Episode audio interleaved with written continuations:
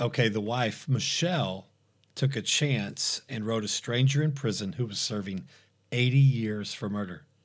Reggie, the husband, wasn't quite sure if he wanted to give up cheeseburgers from commissary to buy stamps to write Michelle.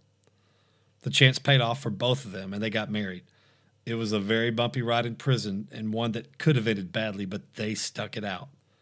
Today we talk with the whole Hicks family. Come on, let's do a background check. Let's go! Have you or someone you know had your life turned upside down because of your past? Of course I have. Everyone does background checks now, which makes it hard to bounce back. What do you believe? I believe your background shouldn't hold you back, it, sh- it should pay you back. This podcast will inspire you, motivate you, and inform you with everything you need to rise above your past and, and not be afraid to say, go, go ahead, check my background. My name is Jadan Gum, and this is Background Check. You already know. Let's go. You can check my background. I'm a forgiving felon, so tell them that I won't back down. No. You can bet I won't live in regret. It's time to earn some respect. You are tuning in to Background Check. Hey everyone, welcome to Background Check podcast brought to you by Forgiven Felons, helping people with a past realize their future. You know, Forgiven Felons, we help men coming out of prison get back on their feet by providing practical, physical, and spiritual tools they need to successfully reenter society and become productive citizens. If you want to know more about what we do at Forgiven Felons, visit us at forgivenfelons.org. There's also an application packet on there if you want to send to your loved one in prison who might need a transitional house. Also, if you missed us on the Huckabee Show, you can catch us on the front page. And if you're interested in watching our documentary, you can watch it on Roku TV or Tubi TV. All right, so Background Check podcast. What's it all about? It's about sharing motivation, inspiration, and information with anyone or whose family or any, has been impacted by incarceration. Sometimes I'll do a solo talk, a little mini episode. Uh, most of the time, I'll have guests on that have a great comeback story uh, where they didn't let their background hold them back, uh, but they rose above it. Occasionally, we'll have guests with information, parole lawyers, judges, different things, reentry programs, and sometimes we'll just have motivational guests on. So today's guest is the Hicks family.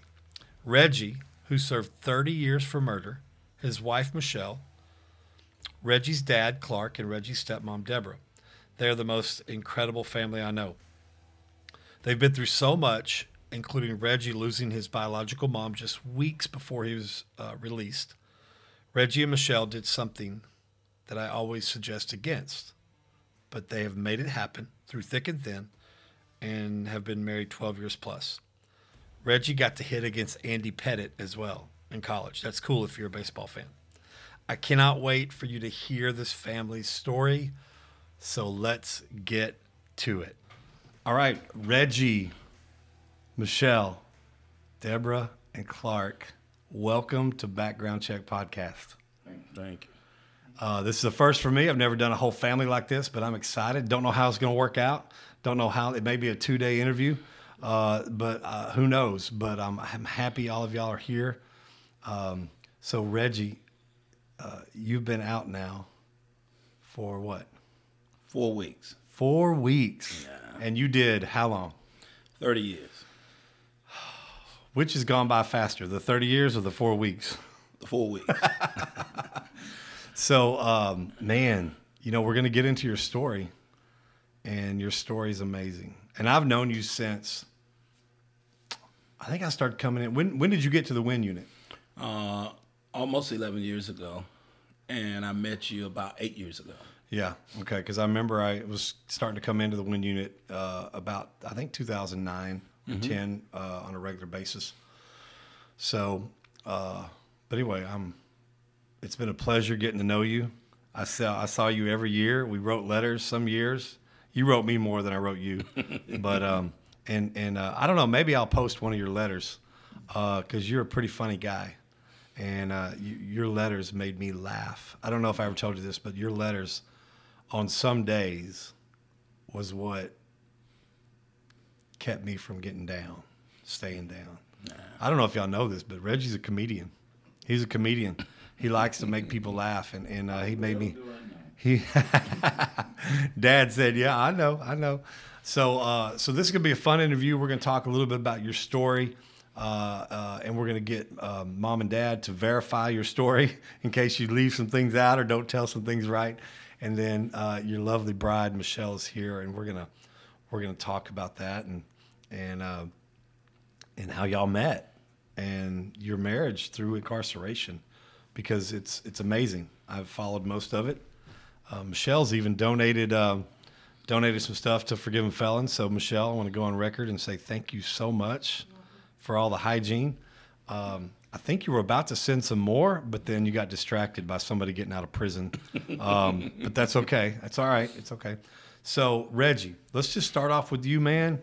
Tell us a little bit about your childhood, growing up. What was it like, and uh, you know, and kind of lead, kind of lead us into, you know, maybe uh, whenever you got in trouble.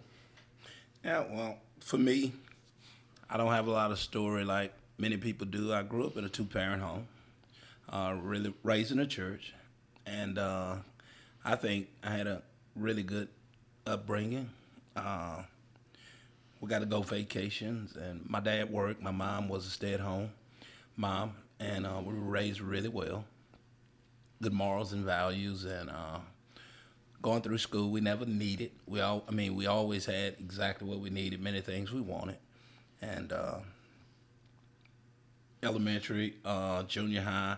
It was funny. My mom was on the PTA, and so a lot of times she would pop up at school, and so a lot of times she caught me in uh, bad positions, and uh, I was reprimanded in front of all my friends.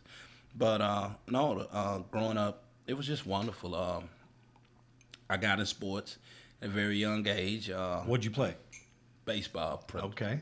And uh, I remember it was in 1979. We playing baseball in the backyard, and uh, I broke a window. Oh no. That my mom we all step- broke a window, I think. Yeah. and uh, she hollered and she told my dad, "You better take that boy to the park to play baseball before I kill him." And so uh, we started playing sports at that age. 1979, I played t-ball. It's my first year, and so that kind of led me into the sports all throughout uh, summer, from uh, the time I was seven years old, all throughout high school. But uh, played a little football. Yeah. That was mostly for pep rallies and the girls. But Yeah. uh, yeah. yeah, so uh, but I Were- really love baseball. Were you a good high school student? in high school? Uh, I I think I was a lot smarter than I showed. I didn't want to be too smart because I wanted to be the class clown, make people laugh. Yeah. Uh, get in trouble every now and then, get a little street creed, but I wasn't a real bad student. Uh, uh, So you could have been better if you'd applied yourself. oh God, I could have been better. And when I when I got a lot of attention from colleges to play sports, I came to regret it because my grades were not as good as they should have been. So Yeah. I, I lost the opportunity to go to a lot of good colleges over the country. So yeah, And then did you go to college? I uh, went to college for one year, San Jacinto Junior College. Okay. So uh, Clark, you know, he said he was a good kid. You know, he said he had a good home. Tell us what what what was Reggie really like?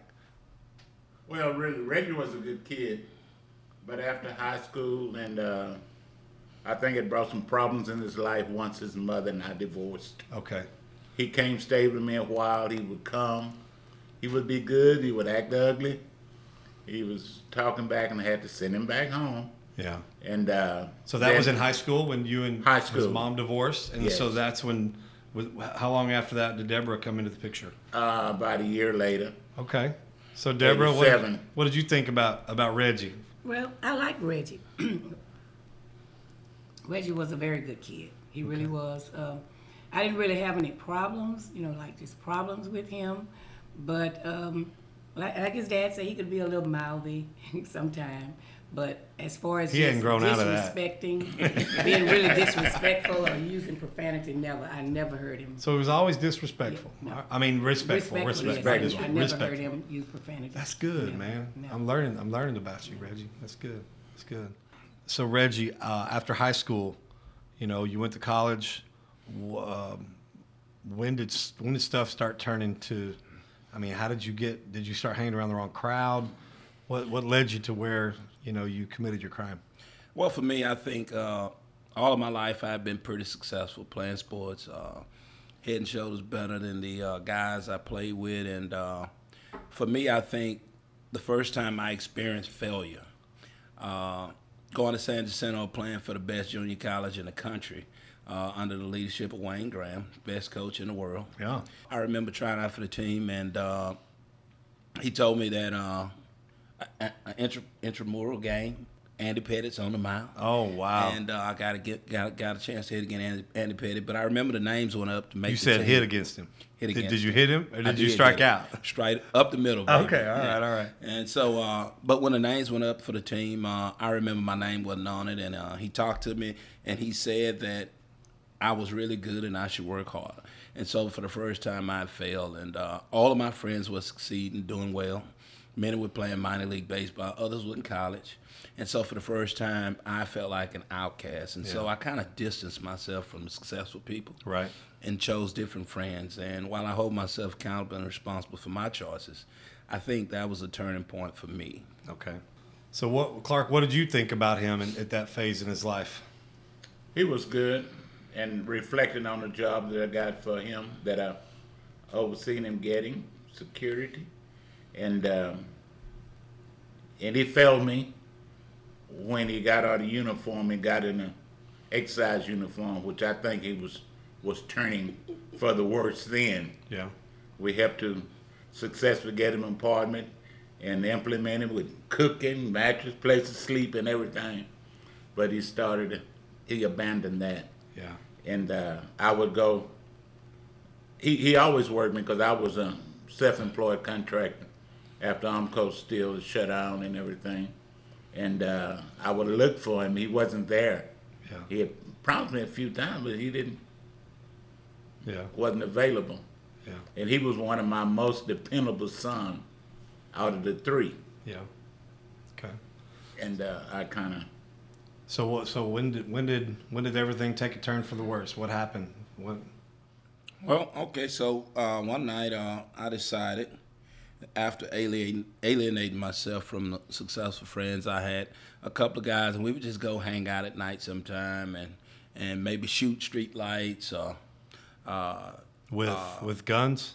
yeah, with Okay. guns. All right. All right. And and we would uh, throw baseballs at cats and all Okay. of the little I, I approve of that. I approve of that. That- I don't like cats. And, so I uh, approve of that. So one night about one o'clock, a couple of friends called and said they wanted to go out to a party, and uh, I was at my mom's at the time playing uh, a video game actually, and I decided to go, and uh, I don't really recall taking a weapon for protection any other time, but I'm thinking we'll go do something mischievous, have some fun, and so I took a gun. And uh, two guys and myself, we went, we, we got into a cab, and we were going to the party. And the next thing you know, an argument ensues. Uh, one of the guys in the front seat hollered that he had a gun, and so I, of course I pulled a gun, and he was reaching on the gun, and I thought, okay, surely he's gonna shoot my friend, and so uh, my life changed in a matter of seconds. Were you arrested that night?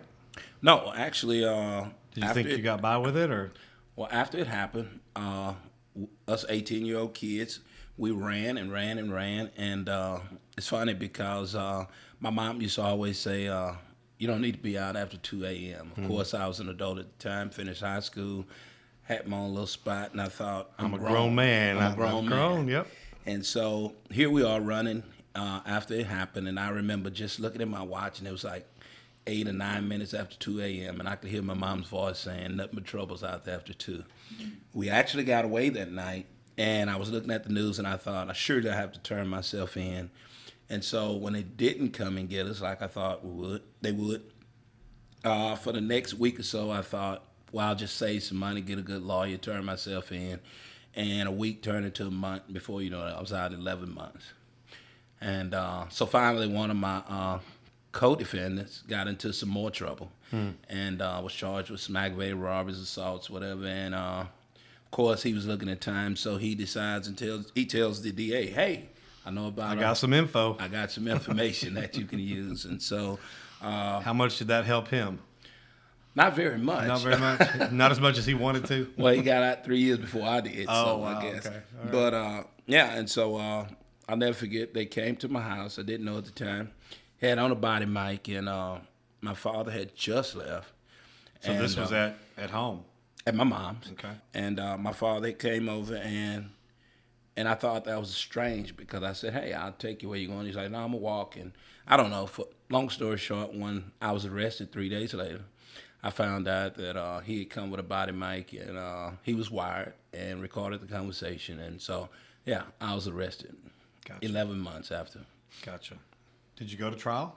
I did. You did? Uh, not so much because I didn't hold myself accountable and responsible. My thing, I was initially charged with capital murder, and my mom was taken before the grand jury, and uh, they refused to indict me on capital murder. They indicted me with a split indictment, murder and aggravated robbery. Okay. And uh, the aggravated robbery was later dismissed. I was, uh, I went to trial. He was shot once, and I pleaded self-defense but I was found guilty of murder, given a life sentence. Uh, maybe 16 months later, I won my appeal, went back and went to trial again, and I was found guilty again and given 80 years for murder. Wow. I see. That's the part I didn't know about. That you won your first appeal. Yes, I did. What? What? What was going on? Now, were you in jail at that time or out on Yes, bond? I was. You okay. Uh, so, what was going through your mind when you won the appeal, man?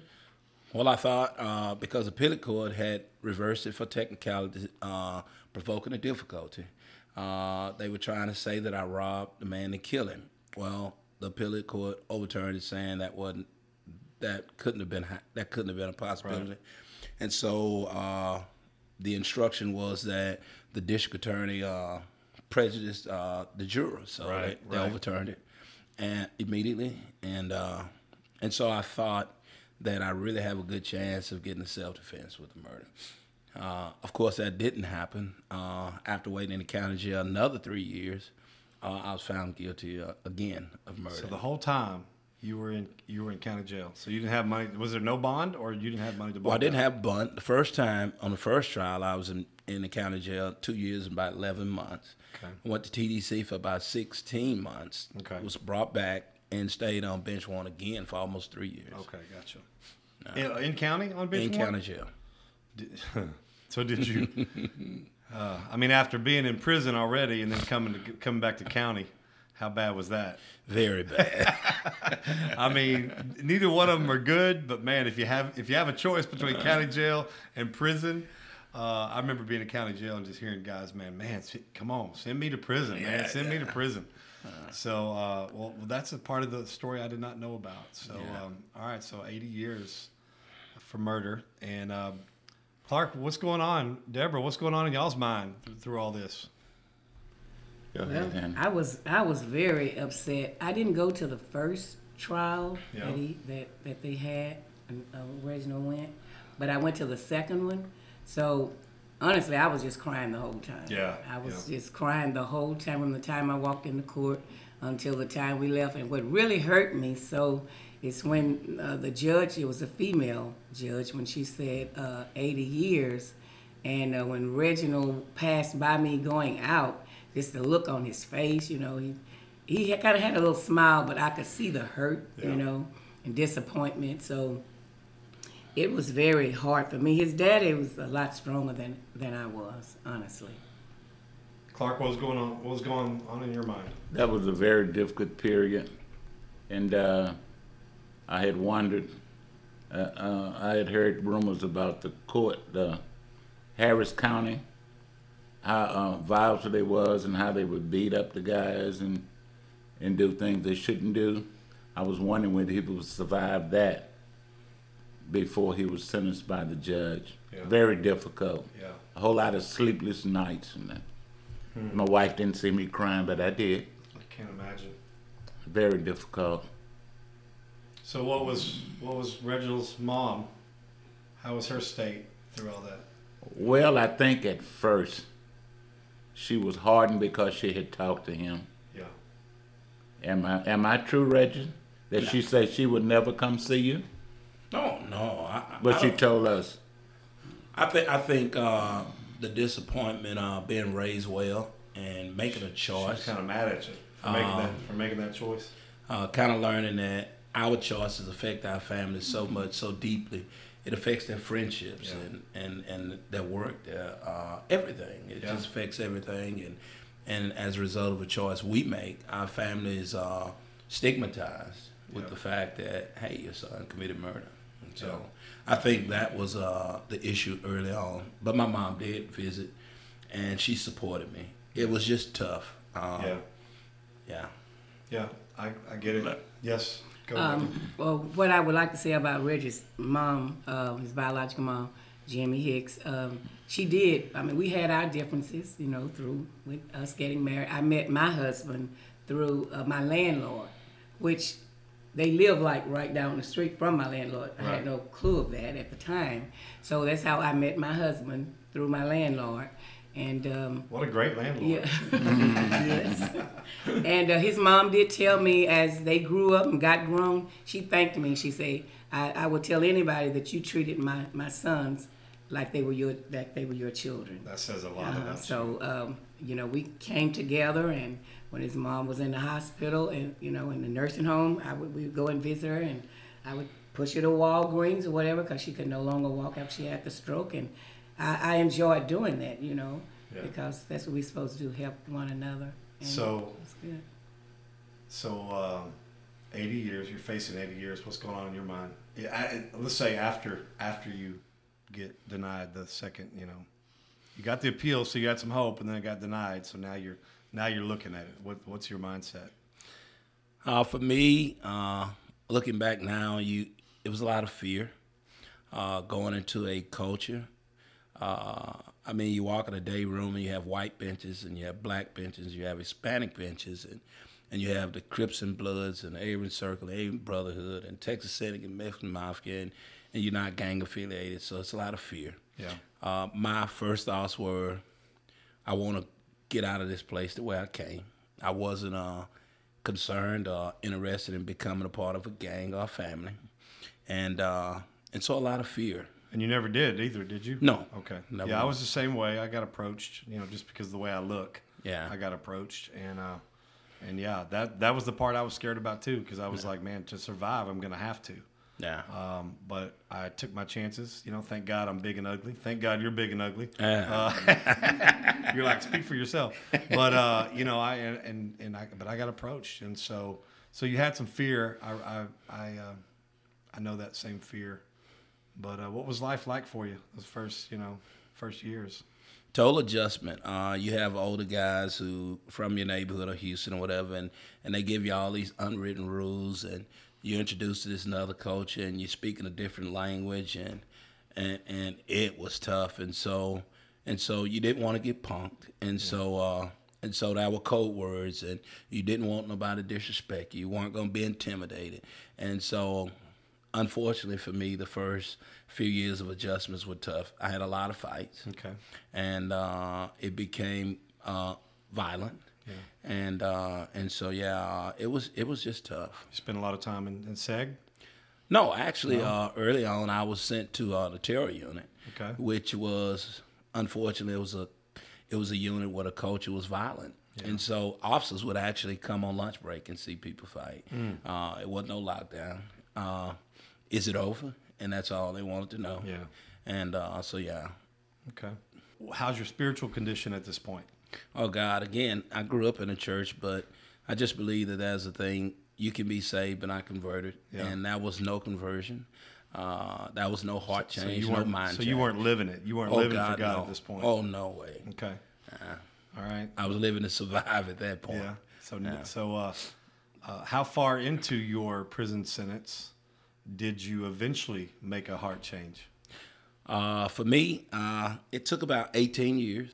So Michelle, let's uh, let's bring you in and and because I want to know where where you where you come into the story. How did y'all meet?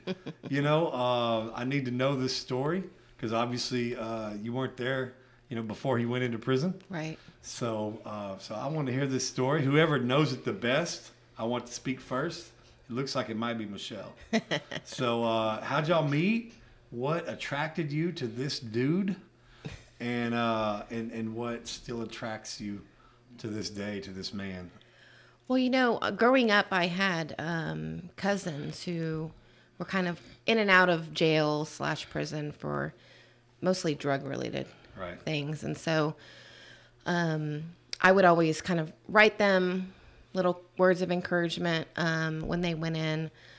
and was talking to a friend of mine uh, one day who happens to be a mutual friend of Reggie and I, and told him that I wanted to write some people in prison, but I didn't want to write people that nobody knew. I needed somebody to vouch that they weren't crazy. Right. So he gave me the name of three or four different people um, that he grew up with and that he said were good people. They just made bad decisions, which landed them in prison. So I sat down and wrote all four of those people. One of those people was Reggie. Um, the same exact letter.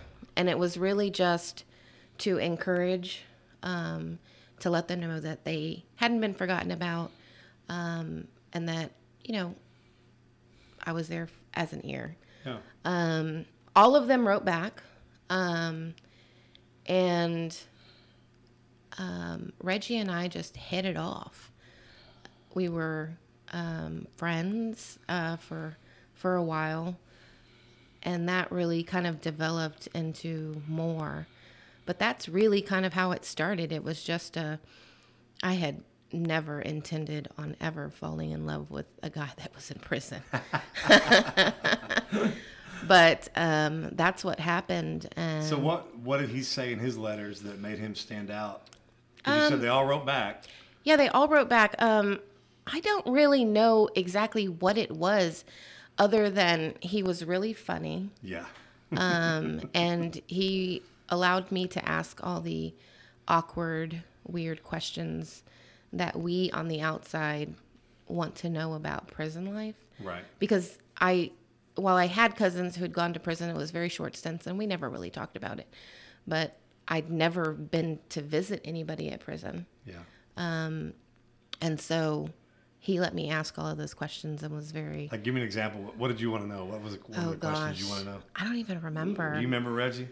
Was was it true? If you drop the soap, don't oh, drop yeah, the soap. that was No. one of them. I, rem- I remember it a little different, Jay. Uh, uh, Well, I- guys and girls always remember things differently. So, Yeah, yeah. Okay, all right. So, so yeah, I remember in these letters she was flirting with me. And, and- no, I'm Oh just my goodness. Uh, actually, well, wait a minute. I want to know. Did you know what he looked like before you wrote him? No, I didn't. Okay. Um, and I think it wasn't until about three months after we started writing that I. no, no, no, it three months? sweetheart. Let me, I, I remember very different Oh. because I, I was one of the guys in prison that didn't do pen pals. Yeah.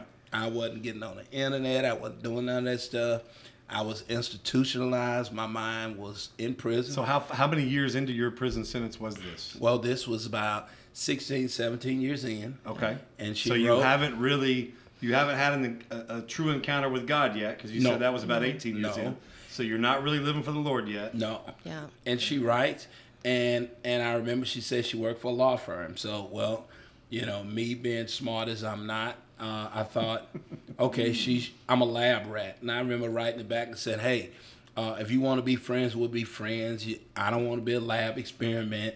I said I don't waste my stamps on pen pals. I buy cheeseburgers with my stamps, and so if you're really serious about being friends, then I'll put you on my visitation list. Well, the third letter, you- I got that was back- the second letter you wrote well, yeah, I was. Wow, you just put it out there, huh? Well, yeah, I mean, cheeseburgers are good, and so, and so, and so, the first letter was April twenty sixth, okay, two thousand seven, and uh, on April, I mean, on May twenty sixth, one month later, I put in for visitation that week on a Thursday, and I told her if we want, you want to be friends, you come see me.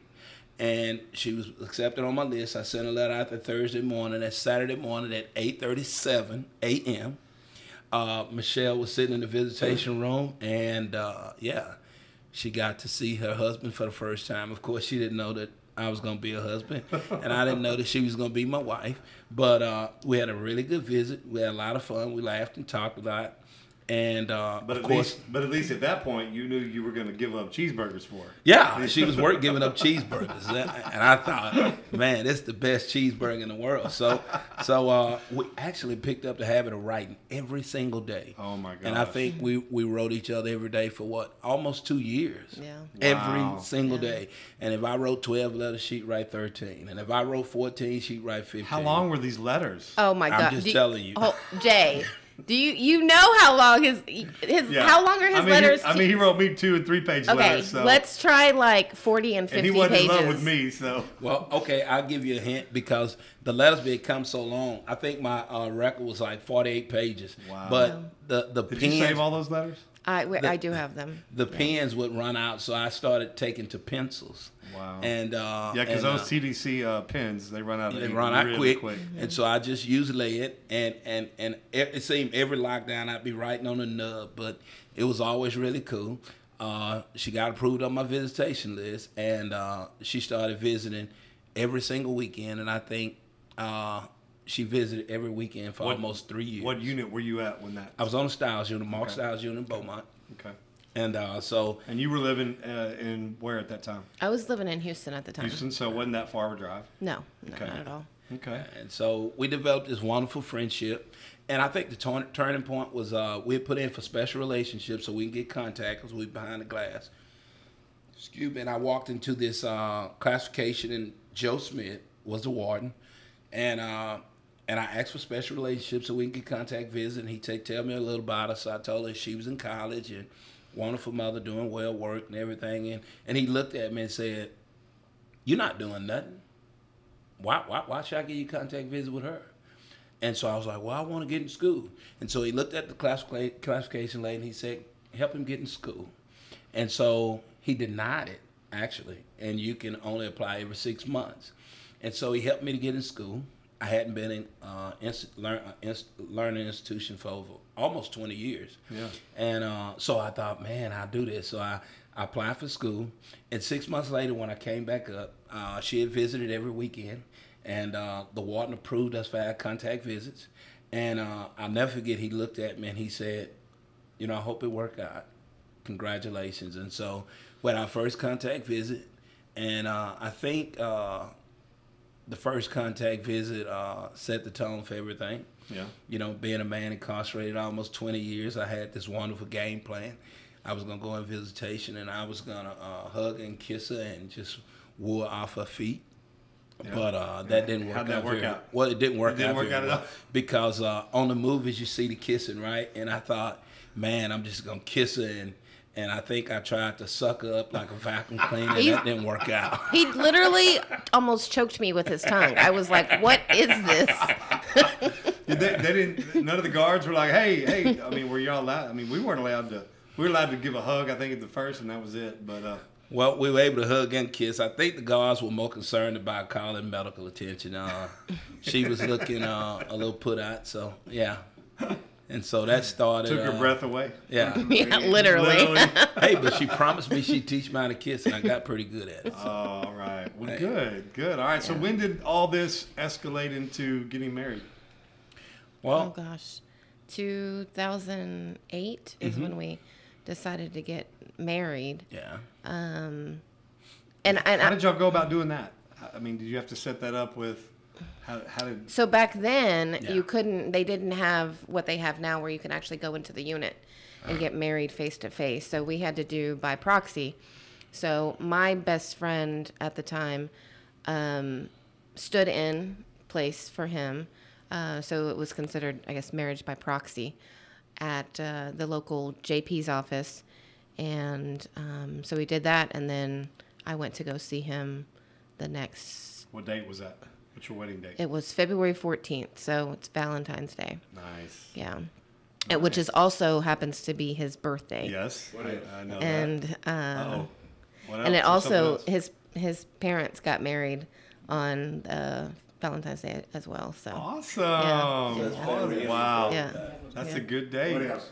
Oh, one more. His older brother. Oh yeah, his brother's birthday's on Okay. Valentine's Two Day. years apart. Wow. Yeah. Wow. Wow, that's crazy. So yeah. What was so special about that that uh, that that day? Plenty nine hearts. months before that. Plenty. Well, I think she chose Valentine's Day to get married so she wouldn't forget our anniversaries. You know what? Yeah. I'm telling you, uh, I got out of prison on April 18th, 2006, and we got engaged uh, about a year, a year and a half later, and we were looking at when we were getting married, and so we were looking at the month of April, mm-hmm. and uh, we were going to do it at our home church. But that was the month of Easter, and so we have all these Easter productions. Mm-hmm. So they were not going to allow us to do it on, on, on a Friday night where we had an Easter production. So we had to wait. So there was only one Friday night in April that was available, and it was Friday, April 18th. Hmm. So I asked my wife, and I said, "Hey, are you know April 18th is a pretty special day for me? You know, my release from prison. Uh, are you okay with sharing our wedding date with that day?" She said, "I'm I'm more than okay because that means you will never forget our wedding anniversary." and she's right. Yeah. She's right. You know, and, and it's kind of overshadowed uh, my release date now. Yeah. But um, but okay, so so 2008 you got married, and Yeah. then uh, it's been you know marital bliss ever since. No problems. Not in the least. Because you know, I, I have friends that were married, and, and you probably met a lot of guys in prison that lost their lost their marriage while they were in prison. But here you are in prison, and you're gaining a marriage. yeah. You know, so how did that go for y'all? It was, I mean, it was difficult. Um, I think at first it was, um, you know, roses, but it soon hit reality, right? Yeah. As every marriage does. Um, Yeah. So I think um, the the biggest part for me was the loneliness that you feel, um, and that you have to deal with, and you know, being quote unquote married, but your spouse isn't there. They can't provide for you financially. They Right. can't. You know, there's no intimacy. There's there's none of that, and so Now, did being married, actual married, uh, did that make it feel different emotionally? Because I mean, nothing changed logistically. You were still, he was still in prison, Yeah. and you were still out here. But did being married make it make it feel more lonely? I think so because the expectation was there. Right.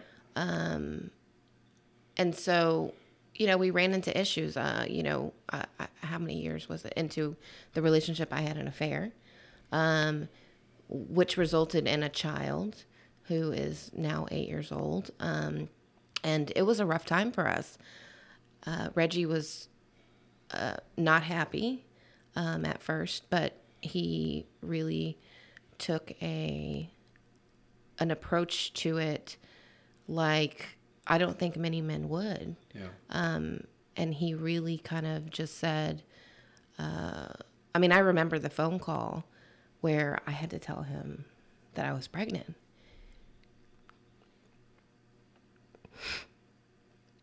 Can I say something? Excuse me. yeah.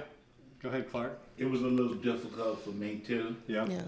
but we loved Michelle, we loved Reggie, and we found out that love covered the multitude of faults. Absolutely. and we loved. We never stopped loving her, nor Reggie. We just wanted to be concealed.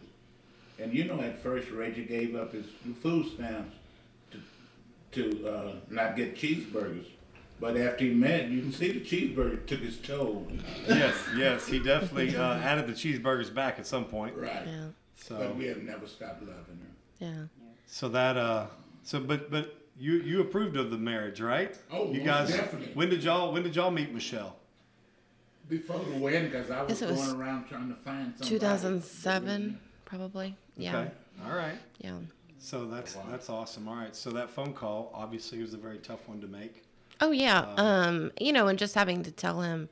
Um, but I remember the phone call very clearly, and he basically said, "You know, I love you, and we're gonna get through this, and I'm gonna love that baby just like she was my own." And he's done just that. And um, even though she does know who her biological father is, um, she considers Reggie. She calls. She's always called Reggie Daddy. Um, And so I'm I'm really grateful for him standing firm in his choice, and um, and for you know loving me through it all. Yeah. So um, and and even you know with that whole thing, I mean there were instances where you know, when he was during our relationship, he had um, relations with an officer. And so um, that was difficult as well.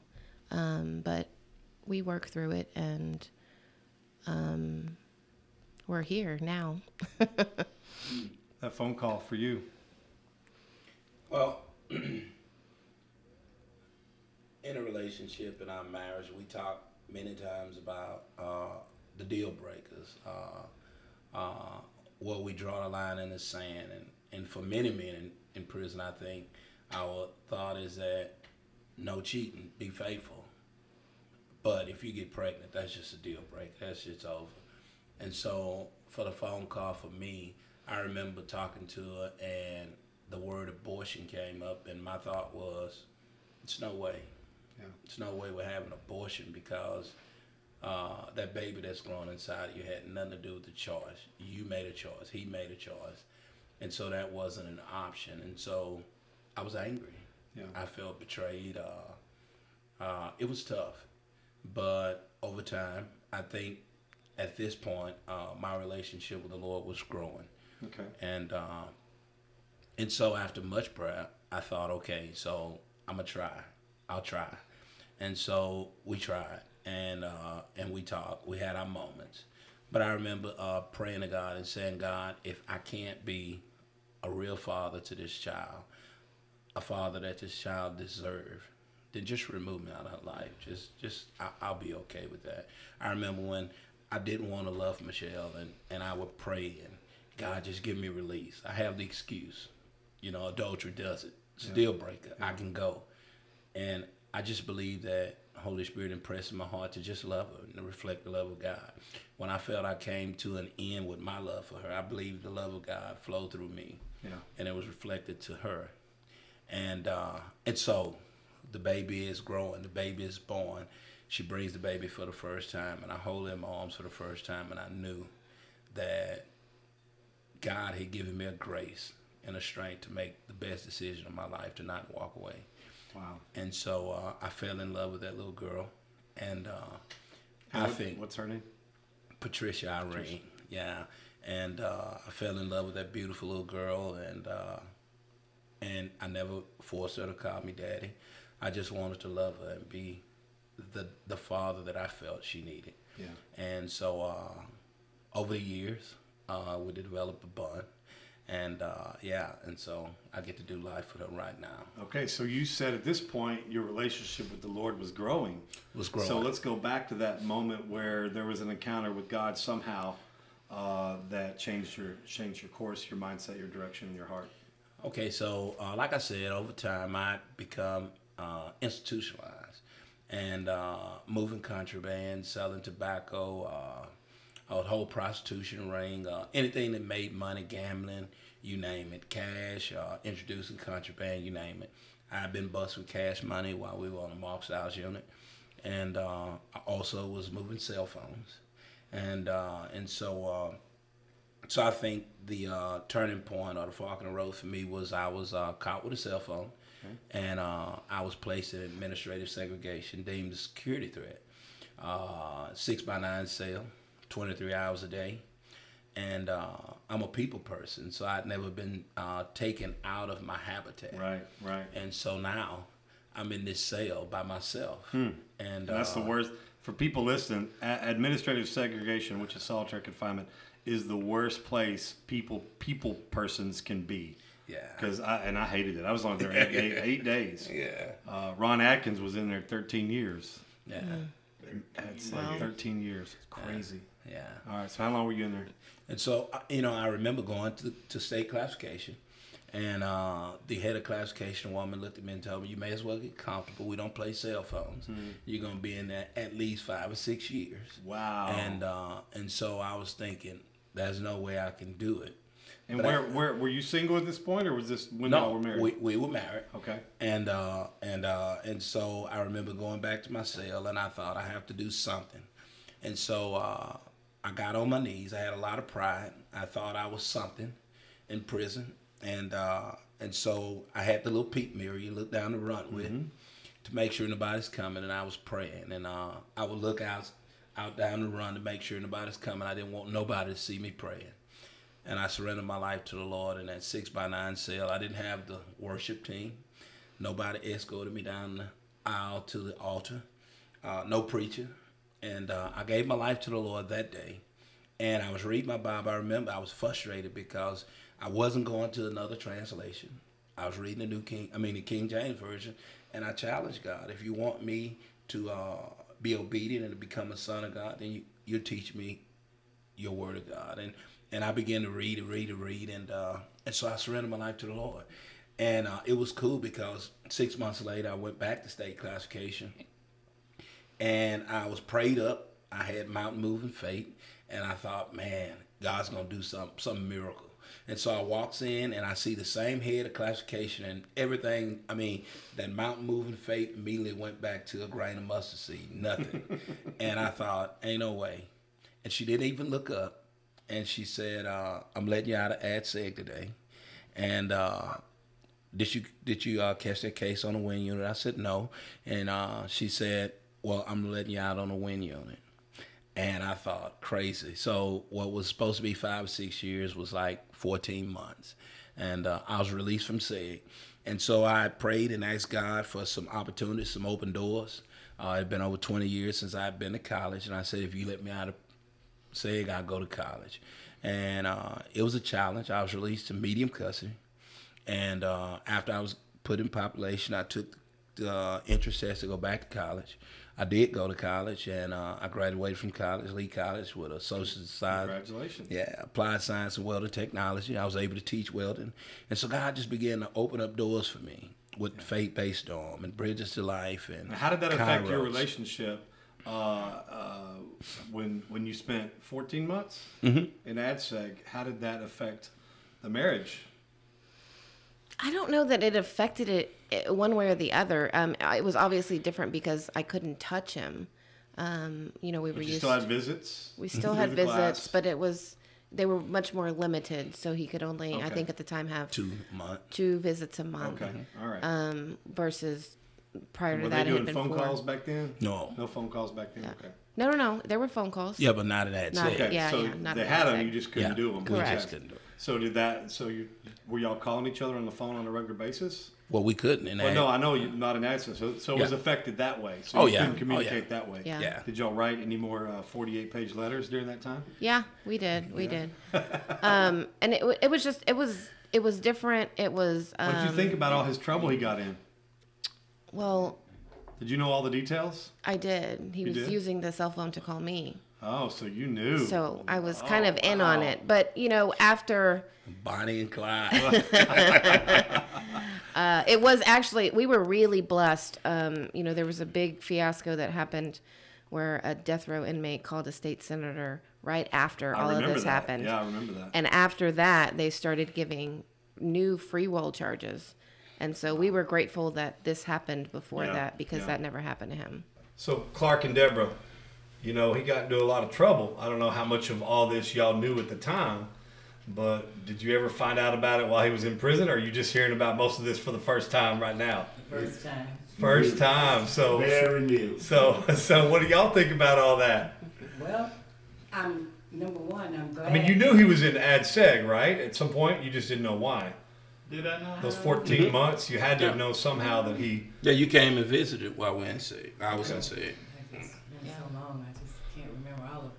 Well, the only thing I can say is that I'm just glad that he made that change, you know, some point Yeah. in his life. Yeah. That uh, he know, you know, I'm not going to get any better or do any better until I really accept Christ as my Savior and just turn from and turn to, turn to God. So that's the good part about it. I um, um, just for him, you know, to see him come home and that was really hard because uh, I give Michelle 110. She really she called who she needed to, you know, contact and get all the information and stuff that she needed to get to um, get Yeah. them to be here. So uh, some of it I really don't remember, Yeah. but um, I'm just glad that he just made that decision to. So when he made that decision, turned his life around, did y'all hear about that? Did y'all know about that? He told me about that. What did y'all think about that? Very, Just one very answer good. prayer. Yeah. I just didn't know about the permissions why he was there. Right. 'Cause I'm glad he didn't tell me, Yeah. and um, I'm so grateful. I know the love of God brings transformation, Amen. bridges that gap, and I am so glad. And sometimes it takes God allowing us to, to do those things to bring us to a point To where He's on His bit. where He's on His knees, uh, and uh, and and sometimes those consequences that uh, of the things that we do in life uh, is what brings us, and His kindness during all that, like the Bible Oh, says, yeah. His kindness brings us to repentance. Burden down Yeah, and so brings up, up upliftness of spirit. All right. He's just so God blessed, you know. I mean, God just had it all worked out where he and Michelle could, you know, meet. Yeah. Because I mean, she's been a lifesaver. I mean, she's been wonderful, wonderful, wonderful Support. So, support to us too. Okay, so now we're past all that. Uh, I think I think we're to the point. We're getting close to where I meet you in prison. You're living for the Lord. You're uh, you've gone through some struggles. I'm seeing you every year now, um, and you start coming up for parole, right? You've been in there 20 years. Mm-hmm. Yeah. Were you already seeing parole before that, or Actually, I came up for case? parole the first time in 2006. Okay. And uh, I got a five year set off the first time. But when I met you, I was getting back to back two year set offs at the time. Yeah. All right. So, so uh, I think I think we actually I remember kind of remember uh, coming into the Wynne Unit for the first time. I think probably in 2010 or 11, and um, and I and I don't remember much of you the first couple years, but I just remember the last six or seven or 8 years of really getting to know you a lot more and seeing your face every year, seeing some people come and go, and then but just seeing your face and and uh, and I, and I got so I got to see you grow in the Lord, and I got letters we wrote, and um, and I and I, I walked through some struggles with you, um, some challenges, and uh, but at some point I met Michelle on the outside. I don't remember. I think one year you just said, "Call Call Michelle, call yeah. Michelle." You and, and I didn't that year. And when I came back the next year, you said you need to call Michelle, and so finally I did. Yeah. And I was glad I did because you're just an awesome, awesome woman. Thank you, Dan. And um, and like I said, you've donated to Forgiven Felons. So what would y'all say? What would y'all say to um, to married couples, whether they got married in prison, whether they were already married, that are going through some things in prison that are challenging, that are maybe pushing them to the brink of divorce? Um, what would you say to them? For me, it would be um, really trying to um, be willing to forgive um, because things happen. We're human. And really trying to understand where each other is coming from and being willing to really be open. I, I still say to this day, I never lied to Reggie about what was going on. I was always very upfront with him. Um, and I think, had I not been upfront with him about what was going on and what I was doing, that it could have been a lot worse. Right. He, um, but I was always honest about it, even though it hurt. Um, and so just making sure that you communicate with your partner, even when it hurts and it's not easy to hear, Yeah. Um, made, I feel like, made the difference in our relationship. Um, because, as he said, we call it, we used to call it raw and uncut Yeah. um, and we would just say what was on our heart and what was i mean we had some really deep conversations and hurtful conversations about our feelings and the our activities extracurricular activities so to speak Yeah. and um, and we were just willing to work through it Yeah. and that made the difference for for us and so i would really encourage anybody who's in this um, to really just be willing to fight for your marriage and to be willing to have those tough conversations that so many people avoid i've had a lot of friends who've gone through this um, and unfortunately a lot of them don't make it Right. um, but it's it's the little things, you know, that the, if you can't share the little things, you definitely can't share the big things. Um, and so just just really being transparent with each other, I think, made the difference for us. Reggie. And for me, uh, not to be religious, but we we love to say stuff like, "For this cause, a man should leave his mother and father, should cleave to his wife, and the two should become one." I think uh, very powerful, and and it's very accurate. However, we have to remember that there are two sets of eyes, and I think that looking through your spouse, your partner's eyes, uh, is really important. Trying to understand their heart, trying to understand uh, who they are and what they experience. And again, uh, I made a choice, and as a result of my choice, I go to prison. I hold myself accountable and responsible. And so I married this beautiful woman, and and she chose in the in the in the last 13 years of my incarceration, she makes a choice to say, okay, I'm guilty, and do the rest of this time with me. And so, for me, I think uh, I would act. I would say, ask the question, how much, how big is your love, right? And so, what you experience and what you're encountering is your love bigger? Is it greater? And uh, I think that's what determines everything for me and for most relationships. Being being married is hard. Being married and incarcerated is even harder. Yeah. But me and Michelle always held on to this hope that if we could make it through this, we could make it through anything, Yeah, yeah, yeah. anything. And I so, know, I know I, the- some of the letters you wrote me. I know through some of the, the challenging times, Mm-hmm. you would t- you would say to me that you're just really seeking God and asking God to, to bring you clarification, yeah, show you some things, and reveal things to you. And Yeah. I think that's important yeah, because I think when you're talking about a marriage, there's really only one thing God can reveal to you. it's all those things you already said. Be Yeah. Uh-huh. honest, be transparent, you know, and, and how big is your love, you know, I mean, Uh-huh. all those things, you know, and, and I know, you know, uh, I know that you, your, your, your story is just going to touch a lot of people, a lot of married people to, and encourage them not to give up, yeah, you know, because you, you guys have gone through the hardest thing, hardest thing together, you know, and, um, and so I admire you guys. I admire both of you as, as I've gotten to know you in prison, out of prison, but now I get to know you both out of prison, Yeah. and uh, and and I'm I'm just enjoying this. So, you know, you were a leader uh, at the Faith Based Dorm. You know, you were always leading the pack there at the Mike Barber weekends. Um, so, there at the end, you know, the last couple of years, I mean, you were you were pretty convinced that you were going to get out, and um, and you said the reason why you knew you were going to get out one day is because a long time ago, Mike Barber challenged you to say something, right? Yeah. Tell us about that. yeah. Uh, maybe uh, it was maybe in 2013 or 14. Uh, Mike Barber told me the importance of the power of words, and he told me he said every day I want you to say any day now I'm coming out, and for men that's experiencing uh, parole reviews, up for parole, wait for an answer, man, it's so easy to get up every day, every morning, get on your knees and say, any day now I'm coming out. And but after that, I experienced three two-year set-offs. Yeah. And I try to encourage guys that the hardest thing is when you physically have that paper in your hand that says a two-year set-off. You're not going home.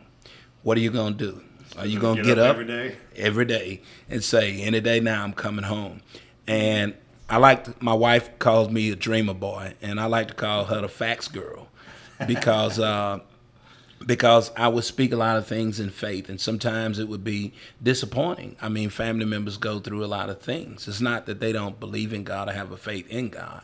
It's just tough because a lot of people look at reality. The reality is I have to come visit and send you money and support you two more years. Yeah. Where on the inside I'm saying, hey, anything could happen. Tomorrow I might get, you know, and and so but but uh so for me, uh man, those words changed everything though. Yeah. I tell you, you know, God supernaturally brought me out of that place.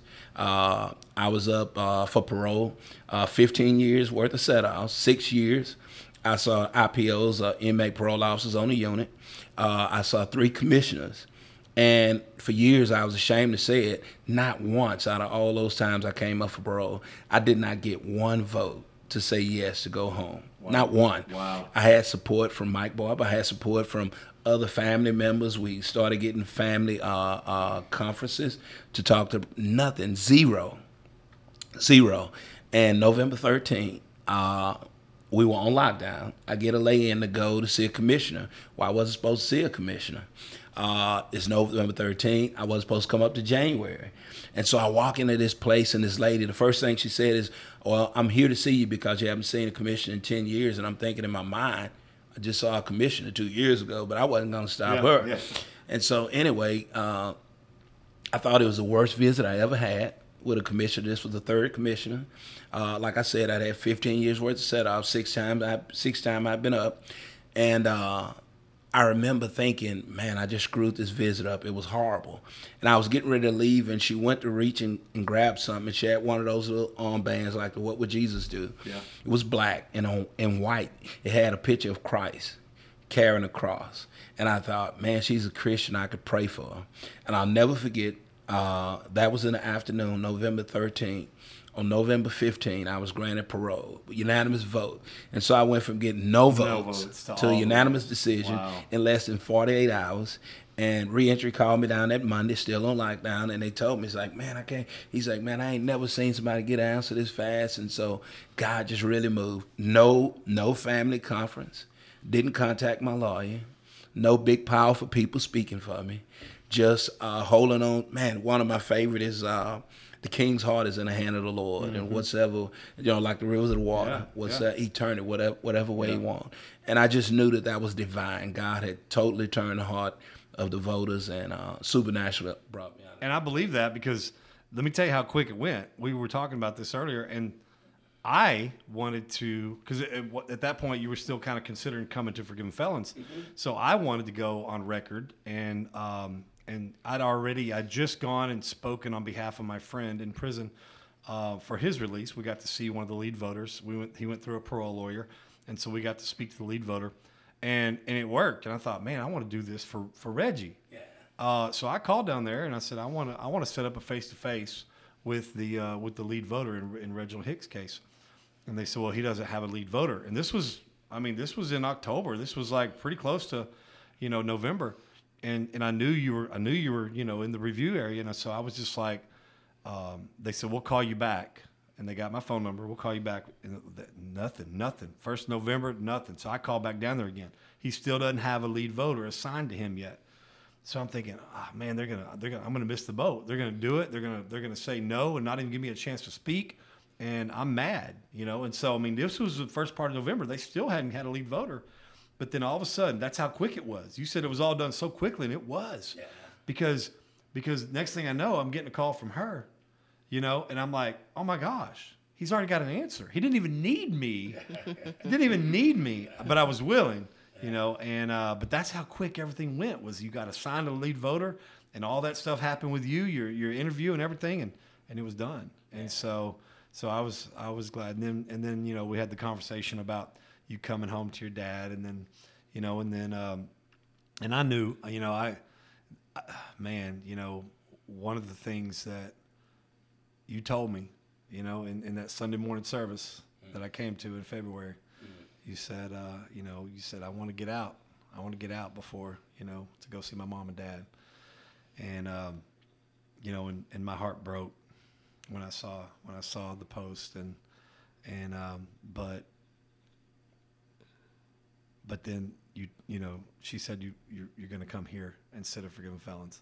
And, you know, the selfish part of me was like, dang, man, I want to see my boy Reggie. But then the, the part of me, the son part of me, because my dad died a year after I got out. And I believe God made him hold on for me because I, I him. I, I probably would have gone back to drinking if my dad died. So you're a strong, you're a strong man. Um, but, but I the son part of me was glad when you said I'm gonna go, I'm gonna go back home and be, be with, be with mom and dad. And uh, so, and it's a beautiful place. It's a beautiful place. Maybe I'll take a picture and I'll put it on the show notes. Uh, but uh, but I want some pictures of y'all too. I'm gonna put some pictures and and uh, and, and both Reggie and Michelle are on Facebook. Deborah Clark, y'all on Facebook? Yeah. Yeah. All right, we're gonna have to look Oh, y'all up and the get friends. They gave up on me to, to die last year.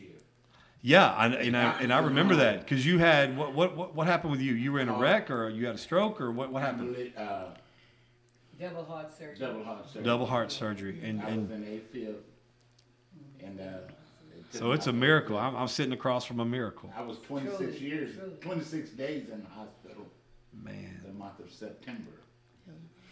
You know, it's pretty cool because it was uh, four years ago. I got a letter from my father, and I kept it. And he uh, he kind of shared and expressed his heart and said that he'd experienced a lot in life, had worked, had done many things, and and uh, God was good to him. And uh, he's experiencing uh, health issues at the time. And uh, the thing that he closed the letter with, he said, "I can pray and ask God for anything."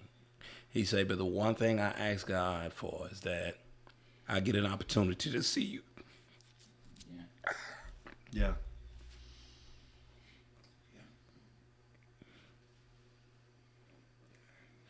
Amen. He just wanted to see me come out of prison. Yeah. And uh yeah, so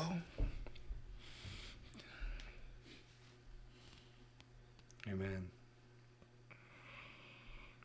God answered our prayer. Amen. Amen. I thank you every day, every day. So you got out on what day? wow, May 15th. May 15th. Okay. And uh, you're out here in a beautiful city called East Bernard. Uh, when I looked it up on a GPS and got directions here, uh, I've never seen this on a GPS directions before, but at the top of it, at the top it said uh, this this route may include unpaved roads. That's when I, I knew you were out in the country. So, uh, but it's beautiful out here. It's so peaceful. It's so peaceful. Um, now you've been out for a month, so um, you've been looking for a job, huh? I have. Has that been challenging? Very challenging. Uh I was telling Michelle when I when I left, they said beepers and pages, but when you went for a job interview, you just went in, you fill out an application, and you work your charisma, your charm, and you got a job. If you knew somebody that worked, but now everything's done over the internet and resumes, and so that's been a challenge. No experience, but uh, Yeah. yeah. So been a challenge. That's all right. It's going to happen. Uh, for everybody, uh, if you own a business in East Bernard or maybe in West Houston, uh, we got a really good uh, strapping man here that can that can work hard, or really anywhere in Houston, huh? Yeah. So uh, so Reg, Reginald Hicks, he's uh, big, strong. So if you need a bunch of heavy stuff moved and lifted. Uh, and you want to pay him 20 bucks an hour or more or more uh, he's worth it the only bad thing about him is he's wearing a new england patriots shirt right now that's as a steeler fan i'm highly offended by this by this interview it's been really hard for me to even look you in the eye because of your shirt but um, but he did get it from the goodwill store so uh, that Yeah. that, that makes sense um, so but you know michelle is there anything else you want to say before we end No, I'm good. I, I still think uh, that the wait was worth it, and I'm glad we're here. And uh, I look forward to spending another 15 years with him. and, and more than that, y'all gonna, y'all gonna live to be hundred. So I believe God has good things for you guys. I believe He has an assignment over your life as a kingdom couple to uh, to to lead other people, younger people in their marriages. Maybe some are impacted by incarceration as well. Right. Uh, but I believe that God has such an anointing on you, and that's why Satan tried everything he could to tear you apart, and and and you came out of it on the other side stronger. And so he's still going to try to. He ain't giving up. He's the devil's still going to try to divide you guys, but you stay. You keep that same faith that you've had through all this time, and uh, and I know you still got a mom and dad praying for you. That they ain't, they ain't stopped. Yeah. You know, I tell people I'm here by the grace of God and Mama's prayers, but I know my daddy prayed too. Yeah. Uh, so so thank all of you. Thank you, Clark, Deborah. Thank you, Michelle. Something you said another 15 years. I'll be 76 next month. I intend to tend to be around at least another 20 There you go. There you go. So, uh, so it, it- it's it's a pleasure knowing both of you guys, and um, and getting to meet your dad and mom uh, has been a pleasure as well. So, um, what do you say? You know, we got a guy coming to our ministry June 30th. Mm-hmm. He uh, he's done 32 years, and he's only 48, 49, Wow. Not even 50 yet. So, uh, kind of similar to you. Uh, he's going to listen to this podcast. What, what would you say to somebody that's kind of coming out same similar time and age and everything as you? Well, uh, be patient. One, be patient. Uh, I thank God I'm surrounded by family who giving me opportunities to ask questions. and, uh, so much that we don't know. The mentality on the inside, if you don't know, you just do it until you find it out. Right. But that's not always the best uh, process out here. But I say be patient, ask, ask questions, surround yourself with powerful people who go in the direction that you want. Submit yourselves uh, to uh, mentorship, men uh, That's important. and women who can speak into your life, and uh, just just understand it's a process. Hey, how important are uh, is the, the the volunteers coming into prison? How important are, is that people like Mike Barber that come in, you know, just once a year, but also you know uh, the the the, the faith based dorm, the the regular people that come in and pour. How important is all that? Well, I think that it's very important. Uh, you have men and women who come in for free. I remember going to uh, to Kairos for the first time, and I thought surely y'all get paid, and I was just waiting to say it, and I did, and I learned that they don't get paid. But uh, you have men and women who invest, who said yes. God p- called, put a calling on their life, and they going into prisons, and uh, it's radically changed my life. Uh, it changed everything for me, and uh, it took me from religion to a relationship Wow, so good. uh, watching men, uh, asking questions about marriage, about family. It caused me to hope, hope again, to dream again. Uh, I didn't have a lot of hope, and so it brought so much hope inside of that place. And so, uh, man, I would say uh, that is very vital because the reality is uh, over half of men in prison go to prison are released. Yeah. And so these volunteers are coming to, to uh, bring a message to men and women that can affect what happens when that man's released. So Yeah, the reality is men are coming to an area near you, to your neighborhoods. But these men and women who go in are really making a difference and bringing transformation and love to men. And and I just think re- revival is happening in Texas prisons. yeah, amen. Yeah, amen. I believe that with everything. How was that? Uh, how was that steak? Did Mike Barber take you out for Oh, steak? Yeah, and so it's really good good to uh, have mentors like uh, Jay Gum and Mike Barber that make promises to you, because when you get out, these are men of integrity, and they have to they have to keep their word. That's right. And He's so saying that because I haven't given him a shirt yet, but I, I promise the shirt's on the Yeah, way. yeah, yeah, yeah, yeah, yeah.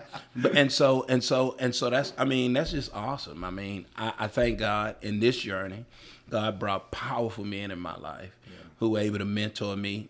It became more than just a weekend uh, function. Yeah. I was able to write these men. Um, they wrote me, and uh, and so man, I, I just, yeah yeah. I mean, and I, I just believe I believe that uh, uh, uh, Texas prison will never be the same because of volunteers that go in. Amen. Amen. Amen. Well, uh, we're going to wrap this episode up. I don't know if you know this, but Gator, Michael Elizondo, Yeah. he, he, made, he made parole. No. Yeah, he did. Oh man, I said that too loud. You kidding? Got an FI three. So You yeah, kidding me? he just made parole. So and he's coming to forgiven felons. So, so Really? yep. So I just thought I didn't know if you knew that, so I wanted to let you know. Oh God. Mike Elizondo. That's one of my He's been there. revival He's been there quite a in, long uh, time. I met him when I, when I first came in. I met him, Yeah. and he told me he had no place to go. And this was like several three year set offs ago. And uh, he said he had no place to go. And I said, man, I don't know when you're getting out, but you can come to Forgiven Felons. And every every year, but when he got that three year set off, I was like, oh, that broke my heart. But Yeah. uh, but he, he made parole, made FI three. Well, I, I- without asking my wife, I we'd like to uh, really pour into that situation. So, man, this is Yeah. a miracle. I promise you. Yeah. And so my wife's looking at me like I have nine heads right now. But, but uh, yeah, I, I just want to I want to partner with God to make sure that he Awesome. have a good trend. He he's done over thirty years. yeah, yeah. So Yeah.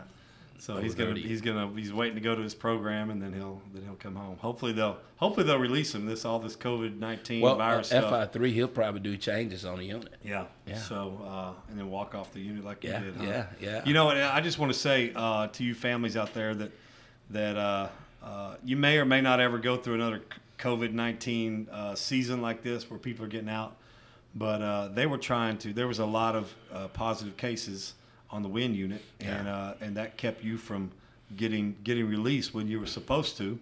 Um, but but you have a wife that was fighting for you. I don't even know. Did, does he know how much you were fighting? You know, Colin, because they were tried to they tried to delay him one more week. I think you Yeah. said. Yeah. And you called down there and let him know who you were. Yeah, And yeah. uh, and they said, okay, we'll let him go tomorrow then. Yeah, uh, actually, they changed my date four times, and even on the fifteenth, when I got out that Friday, they had changed it to the eighteenth, then the nineteenth, and it was the uh, fourteenth that I called my wife and said, "We're off lockdown." She was like, "No, you're not," and I was like, "Yeah." She said, "You gotta be kidding." I was like, "No." She said, "Well, I don't understand why they changed the date." So she told me to call her early that morning, which I did. Six thirty on the fifteenth. Again, our date is the nineteenth now. Yeah, yeah, she and she said, "I don't week." care. I'm gonna call everybody and this and that." And she was just going off, and and that wasn't a real good phone call because at the end I was trying to get everything in. It's a five minute phone call, and she hung up on me, man. She hung up in my face. and so anyway, uh, so I get off the phone, and at ten o'clock, I'll never forget, an officer who actually wrote a case on me maybe five years before she came to the bars and she said hey i know you've been hearing this for a while well every time they changed the date you had they had to inform me that they changed it Right. you didn't lose parole but your date's changed so i'm thinking okay they changed the date again and she say pack your stuff you're going home hmm. what was going on in your mind then? Mm. well, I, I was so scared. I was sweating. I went to the back to shave because I wanted to be all cute when I got out for my wife. And so I'm shaving my head, and I had so much skin. I cut out the top of my head. It looked like a pork skin that was in my razor. Oh my god! But gosh. uh, but anyway, man, it was so powerful. They took me downstairs. The captain walked me out of the front door. Wow. The front door. Wow.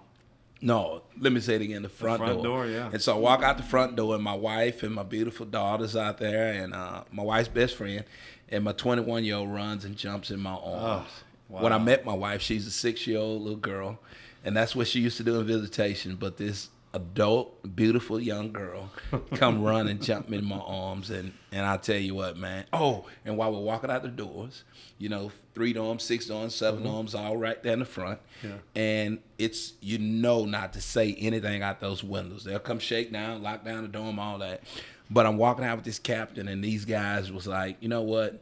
And they were clapping and screaming for me, and I just cried. Wow. And it was I'm about just, to cry now. Yeah, man. man. that was a moment I'll never forget. That just goes to show life. you the impact you had Yeah. on the men of that unit.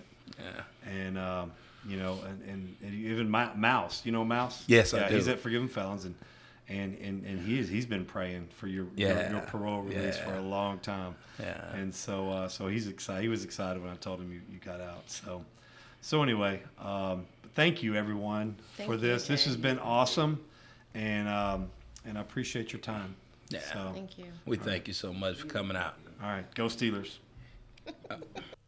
All right, so to wrap this episode up, I just want to say a few things. Man, this interview really wrecked me at times. When Reggie was talking about his dad wearing a wire, I just couldn't believe what I was hearing. Then to hear them discuss the affair and the pregnancy, and, and, and I thought it was over, you know.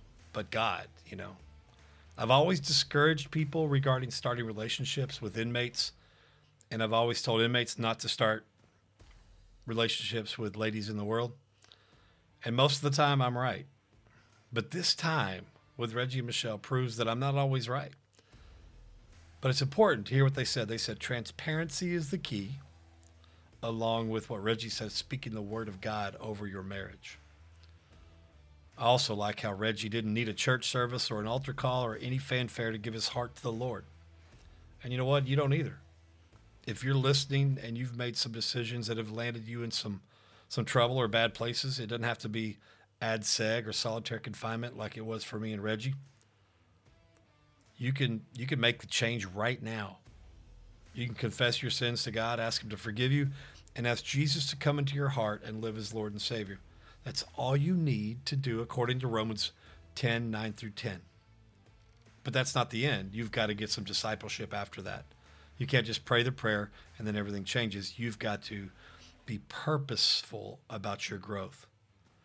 You know, Reggie served in the faith based dorm. He helped with Mike Barber weekend setups and was very intentional about his spiritual growth. And that's what it's all about. If you're not intentional about spiritual growth, you'll walk in the default, which is intentionally dying. Because if you're not growing, you're dying.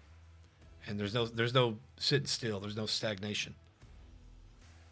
Listen, if you want to follow Reggie and Michelle, look them up on Facebook. They just they post the greatest pictures, and they're just the most awesome couple.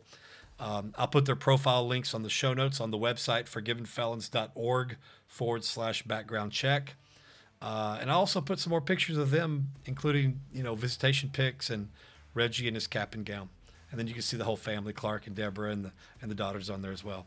Listen, if this episode has touched your heart in some way or any other episode, please leave us a review. It doesn't matter which episode you leave it on. Just leave us a review and rate us. It really helps us get more exposure.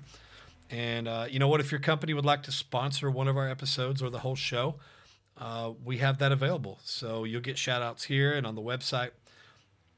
So thank you so much for listening to this episode of Background Check. Subscribe so you won't miss the new episodes that come out every Friday at noon uh, or noonish. And share the heck out of it. Refer everyone you know. Let them know about all the great stories that you're hearing on here.